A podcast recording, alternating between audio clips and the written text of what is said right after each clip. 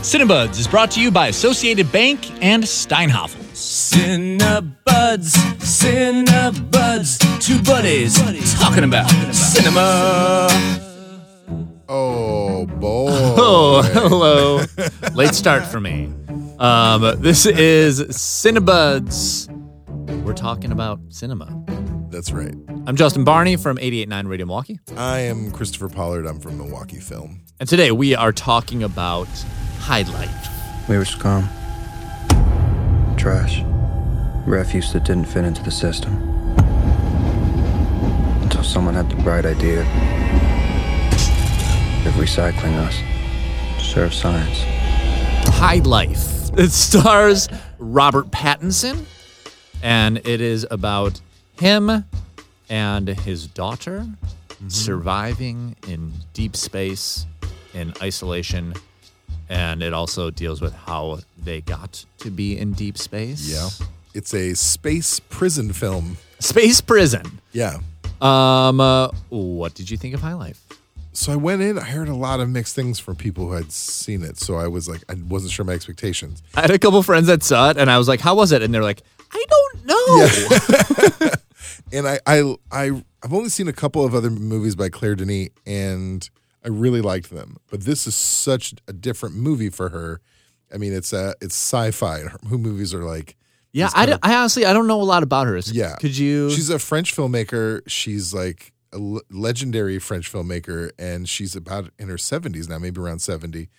And she's made these kind of thoughtful, slow, often slower pieces um, about, you know, just general humanity and people interacting with one another. And they're often have moments, disturbing moments, but then there's these slow, sweet progressions as well. 30 something shots of rum is a great film by her beau travail was like one of her masterpieces and then last year she had let the sunshine in with also with juliette binoche um, but this i mean she did have a movie i will say about vampires once but it was one of the worst movies about vampires i've seen very arty movie about Sure. it um, and this is a s- similar except substantially more successful venture into a, like kind of a genre film barely a genre film barely a genre film because it is set in space and it is kind of labeled Yeah. as science fiction, but Right. it really is about uh, those themes. You know, kind of the you know the this one is like of yeah man and uh, you know what we do with yeah the limits criminals. what's Yeah. going to happen if you're in is- isolated in such a way and they Right. talk about taboo raising a a, little child. bit yeah yeah. Uh, but I, I loved it actually i really enjoyed it it's very slow paced and Yeah. like kind of meditative. And it also, High Life has a non-linear timeline. So it, Yeah. it starts. It starts in, uh, I would say, in kind of towards the end. towards the end but towards not the, end yeah Right, towards the end, but not the end. And then it goes back, and you kind of see how they got there, and then and then you, you see the, then yeah. you know the twixt meet. yeah and then you go on, and there is an actual there is Now, an end. I really enjoyed that. I enjoyed the nonlinear part because it seemed like they set up at the very beginning. They say, "Here's what eventually is going to be left," Mm, and so that's kind of like filmmaker seems like, "Oh, that's not the important part." I'm telling you now, so you don't have to dwell on that. Right. The important part is the journey on how they got there. And for me, I kind of felt like, what would this movie be like if I didn't know how this ends? Yeah. You know, if I didn't Sure. know that this is what happens in the end, because for me, then I watched it and I was like, well, what what happens Yeah. to this person Right, or what right. happens to that? Like, you know what's going to happen. I think it kind of, I think it it felt like it did that because it needed to or Yeah. why it did that, and it didn't super work for me. I kind of thought about just what it would be like if it if it worked in a Yeah. linear Just thinking of what, how you piece it together differently. What would that experience have been? Yeah, I kind of laid in the middle of it. I was like, I, I liked the concept of it. Yeah.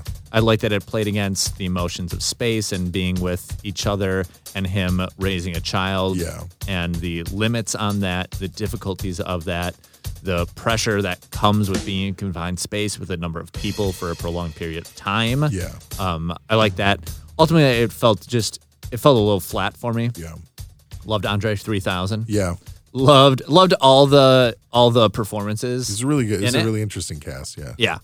Um, Juliette Binoche is always amazing, and oh, she had a really cool role in this movie. I loved her. Yeah, It was like, what was her angle? You know, who she Yeah. played like a really interesting sort villain of sorts. Yeah. You know? Um and I Yeah. want to. it was dis- an interesting film. Yeah, and I want to dislike Robert Pattinson, and it's not fair. it's not fair to him that he started in these uh, stupid movies. Um, but he's actually in a bunch of movies. Good Time was another great movie he was in. He was really he's good. kind of proven himself to be decent. Um, I, I don't think he's like an incredibly versatile actor. Uh, He's oh, brooding is his. That's his like bread and butter. is what he does. but he he's he is pretty solid. Half Life, we're going to talk more about it when we come back from the break and the beyond. Oh. Support for Cinebuds comes from your membership and Associated Bank, proud supporter of Milwaukee Film, offering support year-round through Milwaukee Film Checking. More about Associated Bank's commitment to Milwaukee Film at associatedbank.com slash mkefilm. Member FDIC. Support for Cinebuds comes from your membership and Steinhafels Furniture, fourth generation family owned furniture and mattress retailer serving southeastern Wisconsin since 1934. Steinhafels offers leather and upholstery, dining, and bedroom furniture, plus fireplaces and mattresses. Online shopping at steinhafels.com. All right, and we're Oh, back. hi! Thanks for sticking around. Space movies. Am I right? Space. You like space? That's a another podcast we're gonna do. That's a spinoff called Space Movies. Am I right? Called, called Amazing Space. Well, going back to the narrative, Right. um, how it's like not, you know, the the timeline is back and forth a bit. Um, it's really interesting that when I, I mentioned earlier, just it seems like a filmmaker just makes that choice. Like this is what we're gonna set up. Here's what we're gonna tell them right away to inform how they view the rest of it. And that doesn't mean we're going to view the rest of it that way, but it's like I do just recently started becoming a thing that I consciously look at like that is a choice you make at the beginning. Totally. Why do you make that choice? Right. And it's really interesting because it must be because I mean, you know people are going to know the outcome ahead of time, so that is not the thing that you want them to explore it seems like or explore it in a way where you have that knowledge and then you watch what happens. Right. I really felt like it was definitely like the biggest part of this movie. Yeah. Because it starts off with him and his daughter, Yeah. and they're alone in space. This is scene one. Right. you know and so you know that it's just down to them Right. and then it kind of it backtracks to um, how they got there and all the people that were with them and then you know that i mean you just know from literally from Right. the first minute of the movie that all these people are going to be picked off Right. one by one and then how does that happen Right. They also set up the idea that so the concept of it, I don't know if we mentioned, is in the um, the government or somebody sends prisoners out into space to explore to a black explore hole a black hole as a potential energy source, knowing full well that they're not going to come back. And the prisoners don't know that until later. They kind of discover it. But in the meantime, you have one of the prisoners as a pilot, one of them is a doctor and scientist, and the Juliette Binoche plays the doctor scientist and is performing these seemingly sanctioned experiments on fertility up there, trying to get one of them pregnant in space. Um, and you don't know if it's just her crazy uh, she witch doctor she's got stuff. there's yeah. a great line in there where she says i wish i could remember it verbatim where she is like i am dedicated to fertility Yeah. or that was a great that was a great line Um, but then how they all interplay, what happens up there when you just have prisoners on a shoebox like ship. Yes which was designed people that were uh, not there people that are not there for the mission Yeah. you know they are not there out of a, a dedication to mankind Right. and discovery and science they're there because they have to Yeah. and they're there and they're surviving because And they have a clever It is in our motivation there too. Like, why wouldn't they just? Why do they go through with it every day? They have to log log their uh, findings or everything, Mm-hmm. and that gives them 24 hours more of life support. So every day, it's kind of like that. It reminded me of Lost, where like we got to push the button every day, or something bad happens. right Um, so it, that was like an interesting, and not the whole. The whole thing is not set up as like, oh, here's the interesting intricacies intricacies of space travel and like their motivations. But that was like a fun one. Like, oh, that's why they keep doing it because they have to, or they'll die. I love a movie that just drops you off and you have to figure it out. Yeah. Like you- in the very first scene, his daughter is just in a crib. Yeah. And you are like, you, and throughout the movie, you see how time works, where it's like, oh, they had to build this crib with just stuff that Yeah, was around very the makeshift- spaceship. So you're like, crib, yeah. so you're like, okay, they weren't planning on this. Yeah. You know, a crib was not brought onto the ship. They had to make this Yeah. out of stuff. What happened there? Yeah. And you're kind of unpiecing it, the whole thing together. There's also uh, for Claire, Claire Denis, I was like, she's not known for big budgets or anything, and I thought, oh, she must have gotten a, a bit of a larger budget for this one, but apparently not.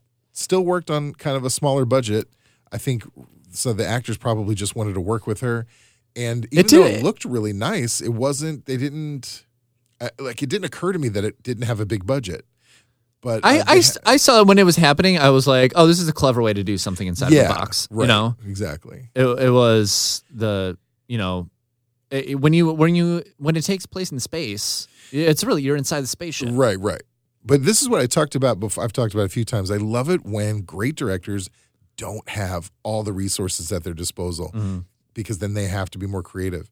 The ship was designed by a popular artist, I think Olafson is Eliasson. Uh, he's a he does uh, sculptures and stuff. So he was designed uh, beautifully designed by an artist. The lighting was really great. The music was perfect. So I feel like it's like calling in favors. I'm calling in favors, but I'm going to be creative about how I make this science like journey. I love it when that happens and you can kind of whether you can see it or not, it's impressive. Uh, also, Andre 3000 is in this. I like him. He is so good and just he looks so young. You know, Yeah. I'm like, what is he like? This is Stankatonia. Yeah. Andre 3000. Yeah. I was like, what? This man does not is- age. He's really He's great. nice. I loved him. He's very like somber but like sweet. And uh, there's a death scene where it's just he lays down in the soil. The next scene, he's just not there anymore, Mm-hmm. and then the, the soil is covered up. Is really be that was really lovely. Yeah, I, I love Andre 3000 in Yeah. this. Okay, uh, High Life in theaters now. Yep. Go see it. Cinebuds is